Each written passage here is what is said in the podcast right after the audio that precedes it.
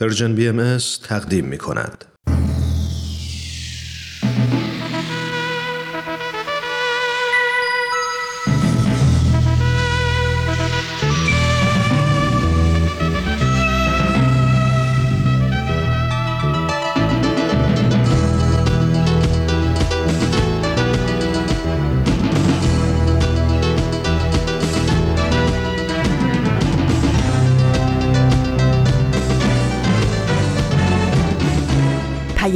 دوست.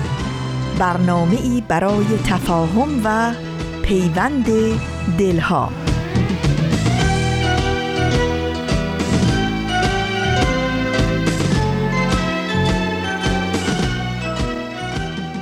سمیمانه ترین درودها و بهترین آرزوهای ما از فاصله های دور و نزدیک به یکایک شما شنوندگان عزیز رادیو پیام دوست. در هر شهر و دیار این گیتی پهناور که با برنامه های امروز رادیو پیام دوست همراه هستید سلامتی ایمنی و شادکامی براتون آرزو داریم و امیدواریم اوقات خوب و پر امیدی رو سپری کنید.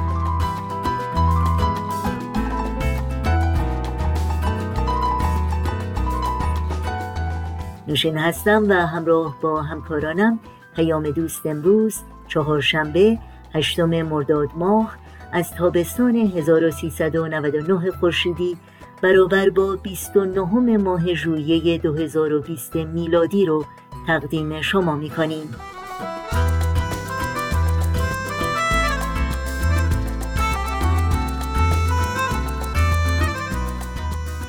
در پیام دوست امروز بخش تازه از مجموعه سوپ جوجه برای روح و برنامه هفتگی خبرنگار رو خواهیم داشت که امیدوارم از شنیدن اونها لذت ببرید.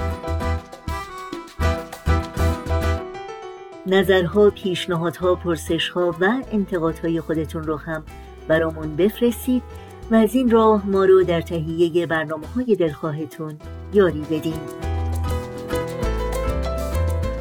و برای اطلاعات راه های تماس با ما اطلاعات برنامه های رادیو پیام دوست و همینطور پادکست برنامه ها حتما سری به صفحه تارنمای سرویس رسانه فارسی باهایی www.persianbahaimedia.org بزنید و این اطلاعات رو جستجو کنید.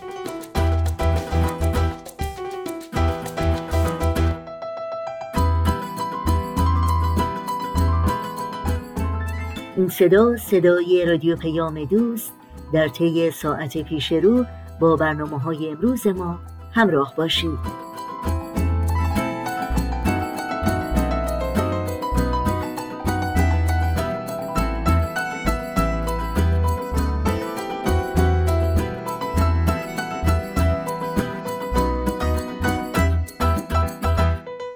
در آغاز برنامه ها شما شنوندگان عزیز رادیو پیام دوست رو به شنیدن برنامه این هفته سوپ جوجه برای روح و حکایت دیگری از مهر و دوستی دعوت می کنم.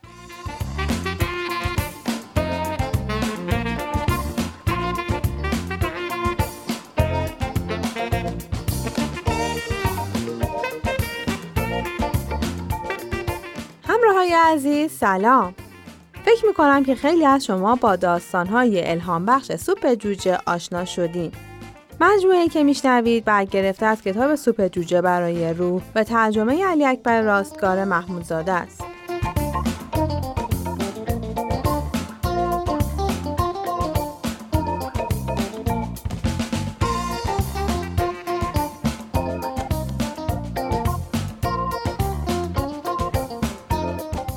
داستان شربت توت فرنگی با هم بشنویم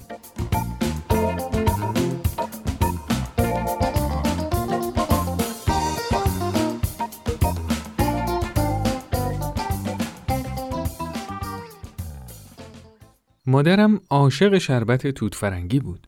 اتفاقا وقتی که کوچیک بودم خودشم خیلی عالی این شربت رو درست می‌کرد. هر وقت که به دیدنش می‌رفتم و با بردن شربت مورد علاقش اونو متعجب می‌کردم سراپای وجودم مملو از هیجان می‌شد. اون موقع بهترین لحظات زندگیم بود. پدر و مادرم اواخر عمرشون تو مرکز مراقبت از سالمندان میگذروندن. تا حدودی به خاطر اینکه مادرم دیگه اواخر عمرش دچار آلزایمر شده بود و اینکه پدرم در اثر فشارهایی که بهش وارد شده بود مریض شد و دیگه نتونست از اون مراقبت کنه اونا رو به مرکز مراقبت از سالمندان بردیم. اونا تو دو تا اتاق مجزا زندگی می‌کردن. با وجود این تا حد امکان همیشه با هم بودن. اونا عاشق همدیگه بودن. اون دو عاشق مونغره‌ای دست تو دست همدیگه تو سالنای مرکز سالمندان پرسه می‌زدن. به دوستاشون سر می‌زدن و با هم رابطه خیلی خوبی داشتن. به همدیگه ابراز عشق می‌کردن. خلاصه بگم که اونا رومانتیکای مرکز سالمندان بودن. وقتی که متوجه شدم وضع حافظه مادرم داره به تدریج بدتر میشه یه نامه تشکر براش نوشتم. براش نوشتم که چقدر دوستش دارم. از آزار و اذیتایی که تو دوران کودکی و نوجوانی مسبب اونا بودم ازش معذرت خواهی کردم. براش نوشتم که از داشتن همچین مادر مهربون و بزرگی احساس خیلی خوبی دارم و به اون افتخار می‌کنم. براش از چیزایی نوشتم که مدت زمان مدیدی بود که می‌خواستم اونا رو بهش بگم. اما لجاجت و کل شقیم مانع از اظهار اونا می‌شد. تا زمانی که ترسیدم نکنه وضع حال مادرم انقدر بد بشه که دیگه توانایی تشخیص عشق و محبت پنهان تو کلماتو نداشته باشه. این نامه نامه مملو از اظهار عشق و تشکر بود. پدرم به هم گفته بود که مادرم اغلب اوقات ساعتای زیادی وقت خودشو صرف خوندن و دوباره خوندن اون نامه می کرد. یه روز تو دفتر کارم بودم که از مرکز مراقبت از سالمندان با هم تماس گرفتن. الو بفرمایید. سلام. آقای جیمز خودتون هستین؟ بله خودم هستم. بفرمایید. پزشک مادرتون هستم. آه بله بله به جا آوردم. اتفاقی افتاده خانم دکتر؟ می‌خواستم بهتون اطلاع بدم که وضعیت حافظه مادرتون خیلی وخیم شده. ممکنه که یه مقدار تو شناسایی افراد مشکل پیدا کنه. فقط چون خودتون گفته بودید که اگه تغییری تو وضعیتشون ایجاد بشه بهتون خبر بدم وظیفه خودم دونستم که باهاتون تماس بگیرم و این موضوع رو باهاتون در میون بذارم. فقط باید آمادگیشو داشته باشید چون تو برخورد اول ممکنه که شما رو نشناسه. خدای من فکرشو می‌کردم که بالاخره یه روز این اتفاق میافته. خیلی ممنون که تماس گرفتید خواهش می‌کنم. بیش از این وقتتون رو نمی‌گیرم. نه نه خواهش می‌کنم. مرسی که تماس گرفتید. روزتون بخیر. روز بخیر. خدا نگهدار. خدا نگهدار. از شنیدن این خبر که مادرم دیگه نمی‌تونه تشخیص بده که من پسرشم راستش خیلی ناراحت شدم. از اون زمان به بعد اغلب اوقات وقتی پیشش می‌رفتم ازم می‌پرسید. خب ببینم اسم شما چیه؟ منم با غرور هرچه تمامتر جواب می‌دادم که من پسرتونم. لاری اونم میخندید و دستامو می‌گرفت. ای کاش می‌تونستم فقط یه بار دیگه دستاشو بگیرم و از گرمای وجودش لذت ببرم.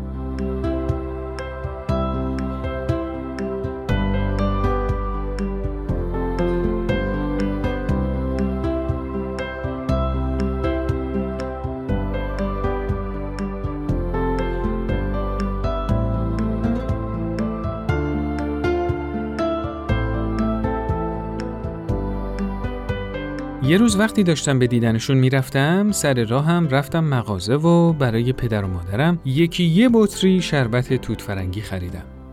اول رفتم دیدن مادرم. خودم رو معرفی کردم. یه چند دقیقه باهاش گپ زدم و بعدش رفتم دیدن پدرم.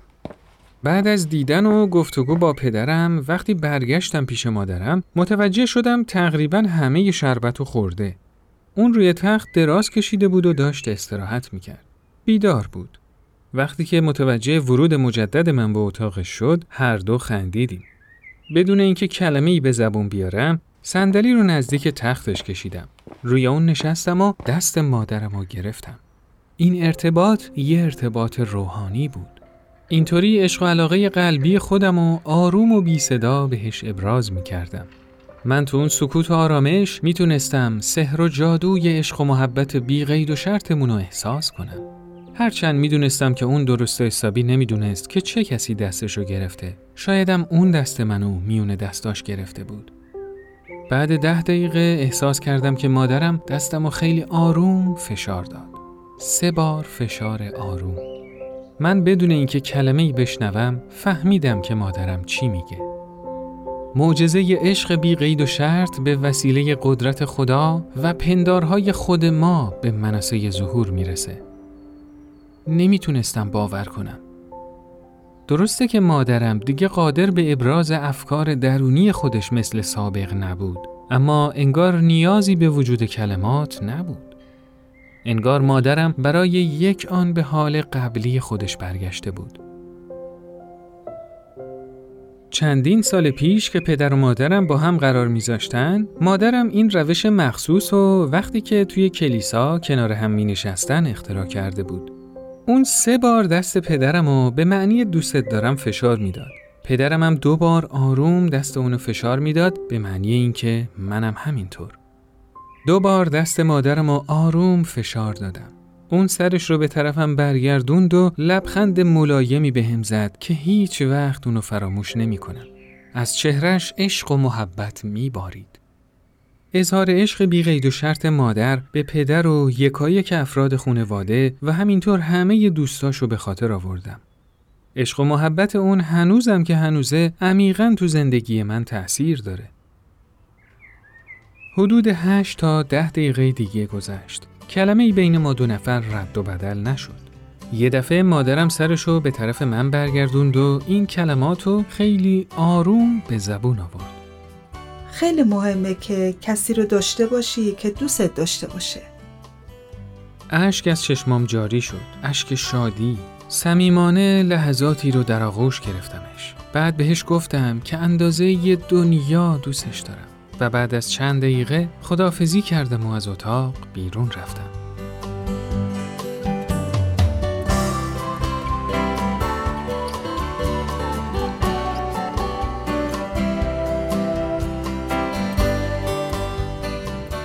چند روز بعد از این دیدارمون مادرم از دنیا رفت.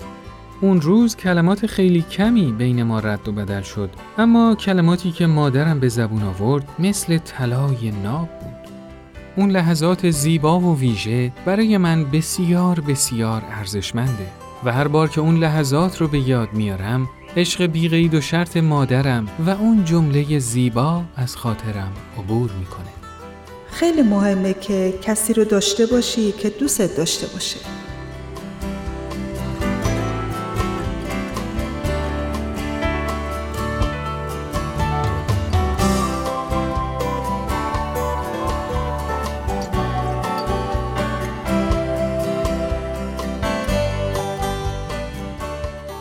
خب دوستای عزیز این قسمت از برنامهمون به پایان رسید.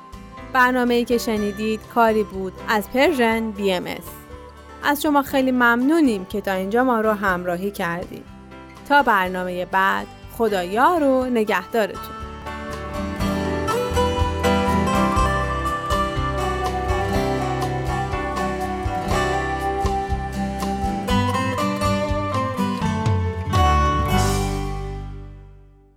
شنوندگان عزیز رادیو پیام دوست هستید و با برنامه تازه از مجموعه سوپ جوجه برای روح همراه بودید.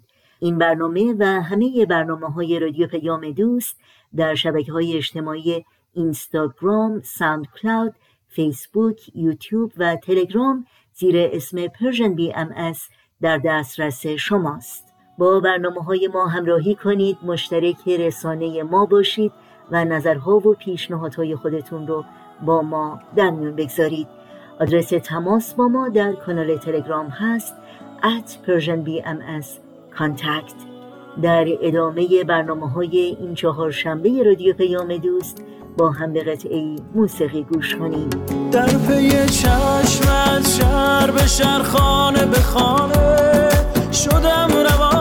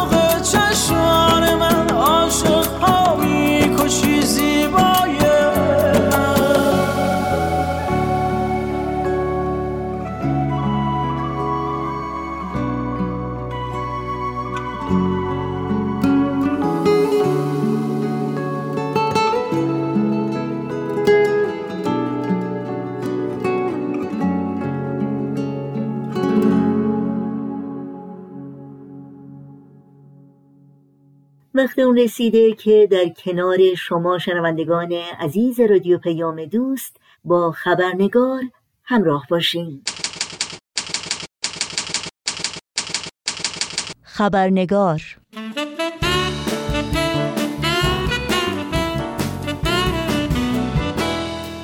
دوستان و دوستداران خوب خبرنگار با خوش آمد به شما نوشین آگاهی هستم و خبرنگار این چهار شنبه رو تقدیم می کنم قبل از اینکه همراه با میهمان خبرنگار به موضوع بخش گزارش ویژه برنامه امروز بپردازیم نگاهی گذرا داشته باشیم به پاره از سرخطهای خبری در برخی از رسانه های این سو و آن سو و فراسوی ایران زمین. بهاره هدایت فعال مدنی به چهار سال و هشت ماه زندان و محرومیت های اجتماعی محکوم شد. محکومیت هشت سال حبس برای چهار شهروند بهایی در شیراز. کانون نویسندگان ایران خواستار آزادی میلاد جنت مترجم و شاعر بازداشت شده در ایران شد. و جاوید رحمان گزارشگر ویژه سازمان ملل در زمینه حقوق بشر ایران همراه با پانزده کارشناس حقوق بشری سازمان ملل خواستار آزادی نرگس محمدی و گروه دیگری از زندانیان در ایران شدند.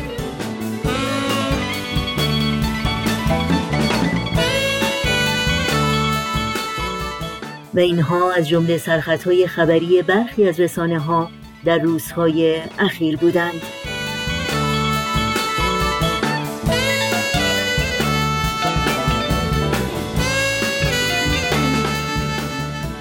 و ما روز هفتم مرداد ماه 1360 خورشیدی یعنی 39 سال پیش در چنین روزی نه شهروند بهایی که هفت نفر از اونها از اعضای محفل روحانی بهایان شهر تبریز بودند به دستور دادگاه انقلاب اسلامی این شهر به جرم باور به آیین بهایی و امتناع از انکار اعتقادات خود تیرباران شدند.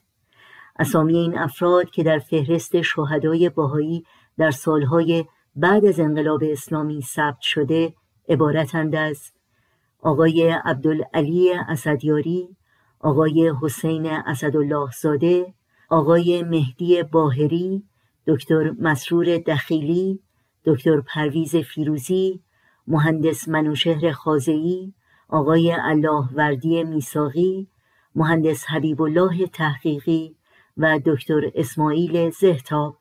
همه این افراد اغلب از شهروندان شناخته شده و مورد اطمینان و احترام خاص و عام بودند و مردم شهر از اونها به صداقت، امانت، درستکاری و انسان دوستی یاد می کردند. در میان اونها معلم، مهندس، دکتر داروساز، دندانپزشک، مهندس برق و حسابدار به چشم می‌خورد. برخی از آنها پدر و برخی پدر بزرگ بودند. جوانترینشان آقای دکتر پرویز فیروزی دکتر داروساز تنها سی و هشت سال داشت و صاحب دو فرزند خردسال زیر شش سال بود. در بخشی از وسیعتنامه آقای دکتر پرویز فیروزی که ساعاتی قبل از اعدام نگاشته است و با شهادت و اعتراف به وحدانیت خدا و حقانیت همه پیامبران و مظاهر الهی از جمله حضرت موسی، حضرت مسیح، حضرت محمد، حضرت باب و حضرت بهاءالله آغاز می شود می خانیم. برای من نمی خواهم عزاداری کنید و جزع و فضع نمایید. آرامش خود را حفظ کنید. خداوند صبر کنندگان را دوست دارد. همیشه مناجات نمایید. مرگ انسان در دفتر الهی ثبت است و آنی تغییر پذیر نیست. پس چه بهتر که این مرگ به شهادت در راه حق و حقیقت تبدیل شود.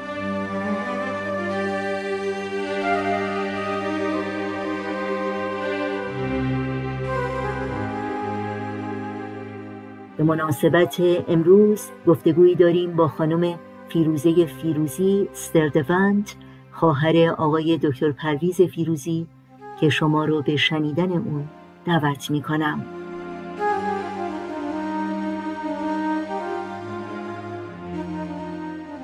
خانم فیروزه فیروزی ستردوند به برنامه خبرنگار بسیار خوش آمدین و ممنونم از اینکه دعوت من رو قبول کردین برای شرکت در این برنامه خیلی ممنون و من قبلا می‌خوام که تهنیت و سلام خودم رو برای هموطنان عزیز و شنوندگان ابراز دارم و خیلی ممنون که از من خواستین در این برنامه شرکت کنم.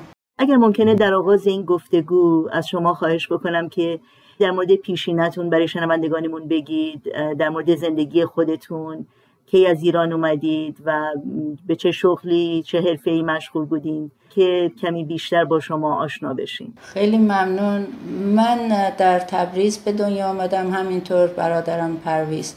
بعدا ما به شهرستان اهر رفتیم. اونجا دو تا خواهر و یه برادرم به دنیا اومدن. بعد به خاطر تحصیل اونجا تحصیلات عالی نبود دونه دونه هر کدوم می اومدیم تبریز و تبریز درسمون رو ادامه دادیم.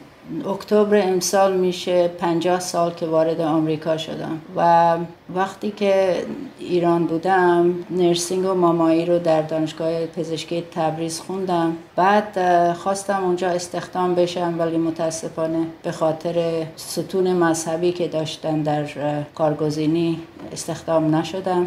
نتونستم بشم. بعد رفتم به شیراز بیمارستان نمازی اونجا. شنیدم که اونجا استخدام می‌کنن. بعد که اونجا هم همون قضیه پیش اومد و تا اومدم تهران بیمارستان میساقیه که زیر نظر باهایان اداره می‌شد و اونجا استخدام شدم. در حدود 6 سالی در بیمارستان میساقیه کار کردم. خیلی تجربه خوبی بود. خیلی واقعا بهترین روزای من بود که تونستم اونجا هم تجربه بگیرم. همین که با مردمای اونجا آشنا بشن. بعد از 6 سال که در بیمارستان میساقیه در تهران بودم در بیمارستان مداین که توسط یه از جراحان ساخته بودن می‌خواستن یه نفر باشه فیزیکال تراپی بلد باشه. من تصمیم گرفتم یک سالی بیام آمریکا که یک سال دوره ببینم. فکر می‌کردم که امکان داره برای یک سال. بعد در حدود سال هفتاد بود که رفتم پاناما برای افتتاح مشغول از کار باهایان در پاناما. و اونجا با شوهران جیمز استردوان آشنا شدم و وقتی که برگشتیم آگوست همون سال ما ازدواج کردیم. میشه 48 سال پیش دیگه فکر رفتن به ایران.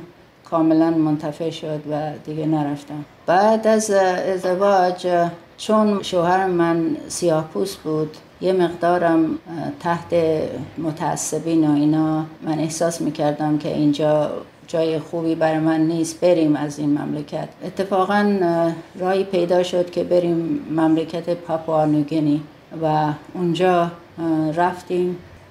و خیلی تجربه خوبی بود. بعد از پانزده ماه ویزای ما رو کنسل کردن به خاطر جریان سیاسی. از راه خیلی طولانی برگشتیم به آمریکا. البته در سر راه ایران وایستادیم یک ماه و از فامیل همه دیدن کردیم. بعدش برگشتیم آمریکا و دو تا بچه یه پسر یه دختر دارن و پنج تا نوه و خوشبختانه هستیم زندگی می‌کنیم. خب امروز سال روز شهادت برادرتون آقای دکتر پرویز فیروزی هست که به خاطر باور به آین باهایی تیرباران شدند. در مورد ایشون برامون بگید چه خاطراتی در ذهن شما هنوز برجسته است؟ در حقیقت در خانواده اگر ممکنه برامون صحبت بکنید. بله مرسی. پرویز از من دو سال کوچکتر بود و با هم بزرگ شدیم. یه داستان خیلی کوچیک بود که خیلی برای من متمایز بود در مغز من. اینکه پرویز شیش سالش بود در مدرسه. معلم تو کلاس ازش خواست که در نماز جماعت شرکت کنه. بعد گفت من کوچیکم برای این نماز خوندن. و من چون باهایی هستم نمی‌تونم بخونم. معلم خیلی آشفته شد و تقاضا کرد که پدرم بره مدرسه و رفت و ما در شهرستان بودیم تو خیلی کوچیک بود همه همه رو میشناختن. بعد وقتی رفت این معلم گفت دلم نمی‌خواست که پهلو شاگردا بگه که من باهایی هستم. به هر حال مسئله رو پدرم منتفع کرد. بعد از اون دیگه بدون هیچ اشکالی درس و اینا رو خوندیم. ولی مدرسه دختران چون بعد از کلاس هشتم دیگه کلاس نبود برای دخترها باید می‌رفتن فرش میبافتن یا کار دیگه. ما تصمیم گرفتیم که دوتایی بریم تبریز. اونجا درس بخونیم. رفتن به تبریزم خیلی یه مسئله متمایزی داشت. این این بود که با یه عده دانشمندان بزرگ اونجا آشنا شدیم و کلاساشون شرکت کردیم. مثل صدیق امایی دکتر سیروس روشنی که بعدا شهید شد. جناب سلیمانی. خیلی اینا بودن که ما از محضر اونا استفاده کردیم و مرتب کلاس رفتیم.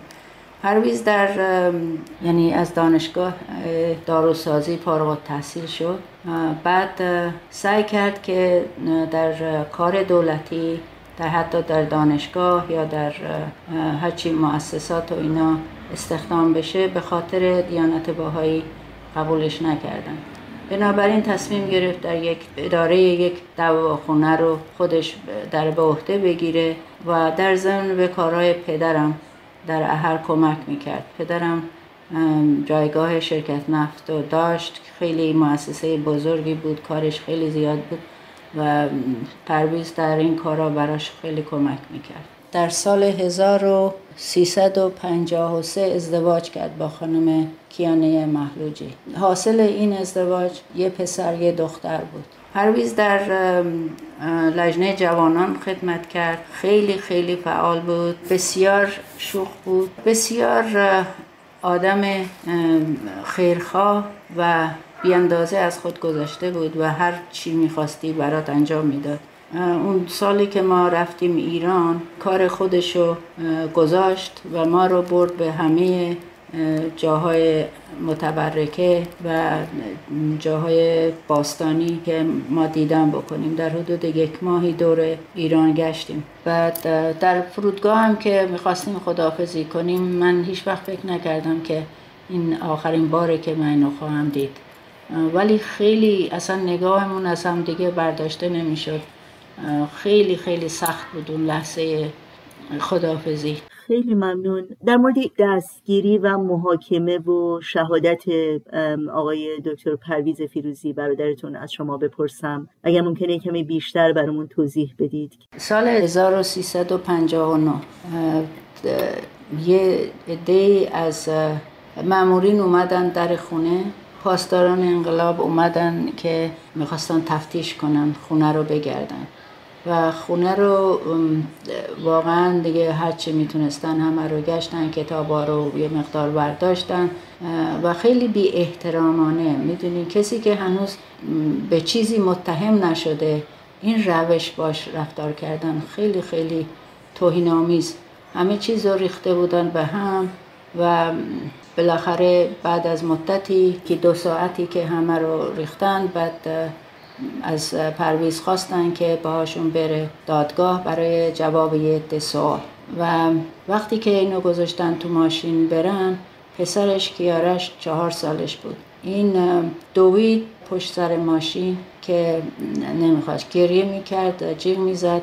مامانش رفت از گرفت دستش آورد که ببره خونه. باز فرار کرد. سه چهار بار که این مسئله تکرار شد آخرش پرویز التماس کرد که اجازه بدین من با این بچه رو آروم کنم. بعد باتون میرم من جایی که نمیرم. رفت اومد بیرون بچه رو آروم کرد و رفت. بعد که تو ماشین رفت این رئیس دادگاه بود نمی‌دونم هر کی بود بهش گفتش که هیچ نگران نباشین. دادگاه اسلامی این بچه ها رو کفالتش رو می‌گیرن و اونا رو تربیت می‌کنن. بعد دیگه از اونجا که بردن و مدت یک سال در زندان بود و فکر می‌کنم بعد دیگه من که شنیدم زنگ زدم ببینم پدرم کیان جواب داد و داشت برای من توضیح می‌داد که چه اتفاقی افتاده. پدرم اومد گوشی رو گرفت گفت فقط دعا بخونیم. بعد گوشی رو گذاشت. خیلی خیلی مشکل بود که آدم تحمل کنه. اونا تو زندان و ما اینجا.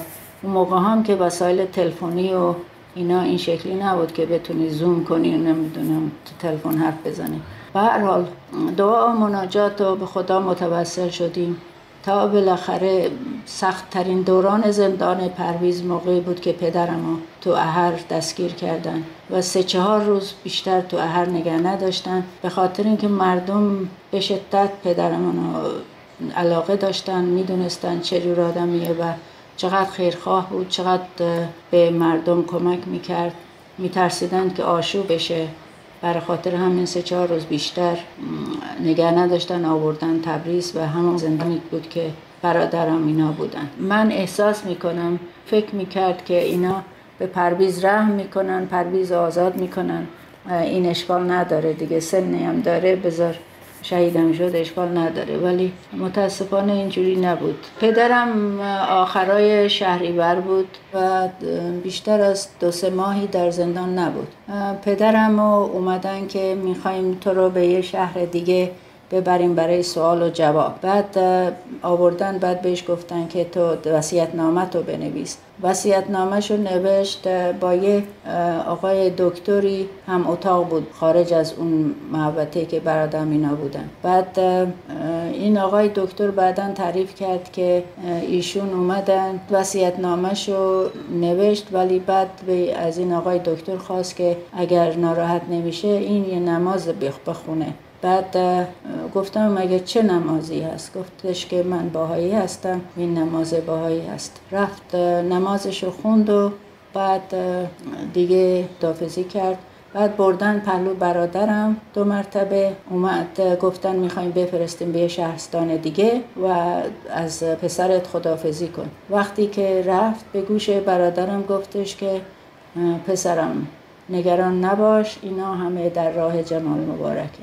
و خدافزی کرد بعد برادرم فهمید که جریان چیه و صبح زنگ زد به فامیل برین جسد رو تحویل بگیرین که رفتن تحویل گرفتن. نه ماه بعد از شهادت پدرم برادرم رو شهید کردن. البته نه نفر با هم بودن تنها نبود. همه نه نفر رو یه دفعه تیرباران کردن.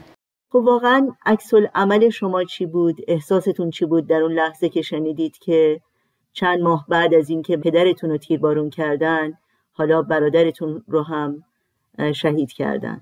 می‌دونیم دخترم همون شبی به دنیا اومد که پدرم شهید شد. فکر کنم خدا خودش به تدبیر خودش این مسئله رو پیش آورد که من مشغول این بچه باشم.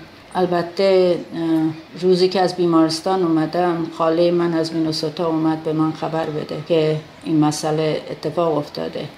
اونا همه می‌دونستن و اومدن گفتن. به هر حال خیلی خیلی سخت بود خیلی. ولی جریان شهادت برادرم یه مسئله دیگه ای بود. وقتی اینا رو دستگیر می‌کنن می‌دونین که احتمال زیادی هست که اینا رو شهید کنن. برای این اصلا اینا رو گرفتار می‌کنن. ولی بازم یه ذره روزانه امید تو قلب هست که ممکنه آره حالا این همه من دعا و مناجات خوندم. خدا نجاتشون میده. ولی به هر حال خیلی خیلی سخت بود. تنها برادر من نبود. تمام اون نه نفر رو من میشناختم. یکیشون یه پیرمردی بود که سالها در محفل تبریز خدمت کرده بود. همه اینا واقعا فرشته هایی بودن که اینا با این ظلم و ستم گرفتن اینا مثال نگه داشتن و به آخرش هم شهید کردن.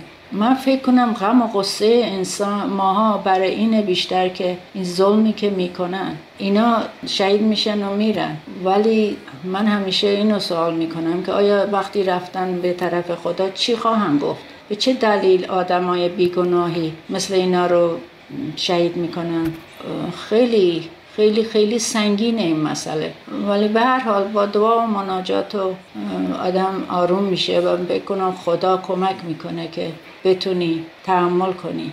خیلی ممنون. خب الان سال هاست که از شهادت پدرتون و برادرتون میگذره. ولی همچنان آزار و اذیت باهایان ادامه داره. پیام شما برای افرادی که واقعا این گونه آزار و اذیت ها رو اعمال می‌کنن چی هست؟ فکر می‌کنم می‌دونین برای پدر و برادر من خیلی راحت بود که از ایران در بیان بیان. ولی باهایان ایران دلشون می‌خواد که تو مملکت ایران باشن و اونجا خدمت کنن. خدمت به عالم انسانی بکنن. به خاطر باورهایی که دارن به خاطر اینکه عاشق ایرانن و فکر می‌کنن در سازندگی ایران بتونن شرکت کنن. برای همین اونجا میمونن و واقعا عشق و علاقه خودشونو نشون میدن.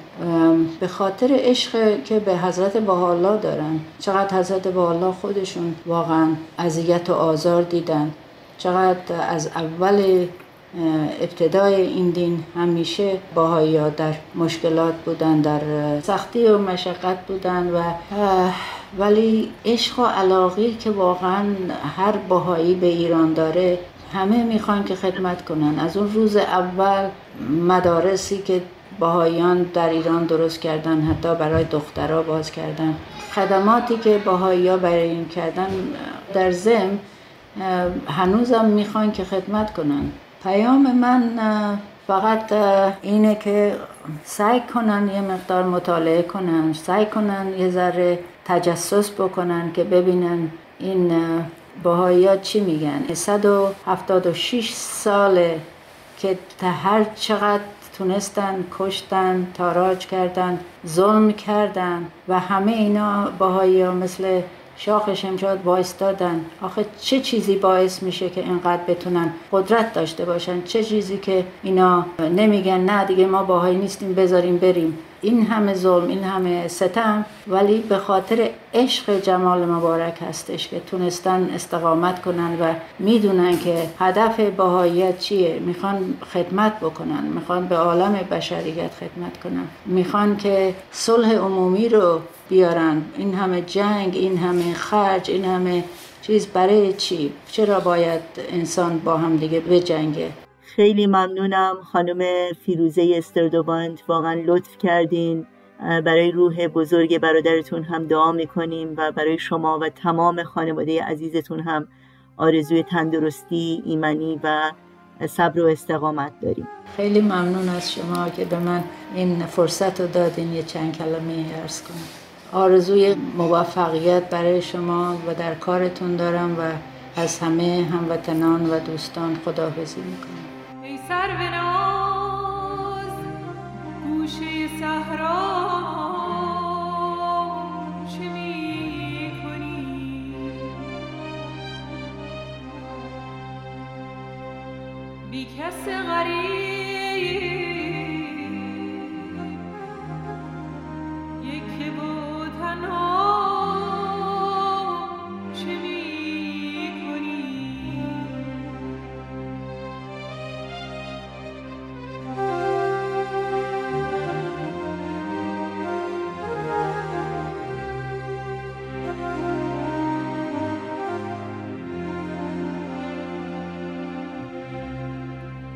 باغت کجا؟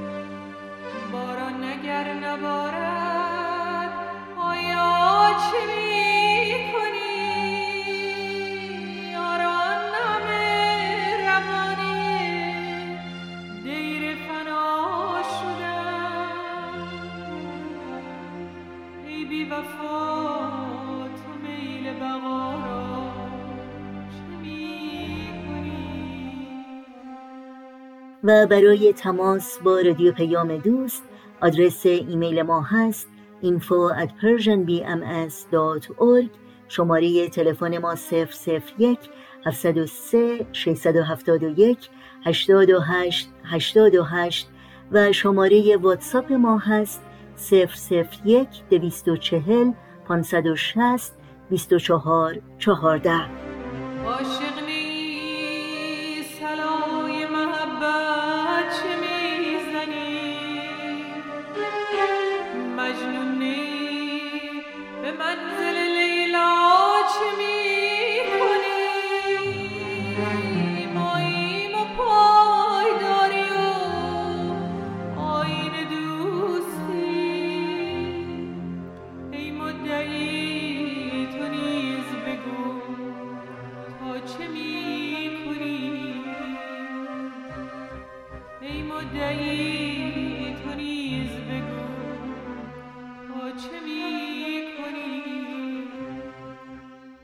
شنوندگان عزیز در اینجا به پایان برنامه های این چهارشنبه رادیو پیام دوست می‌رسیم. همراه با بهنام مسئول فنی و البته تمامی همکارانم در بخش تولید رادیو پیام دوست از همراهی شما سپاسگزاریم و به همگی شما خدا نگهدار میگیم. تا روزی دیگر و برنامه دیگر شاد و پاینده و پیروز باشید.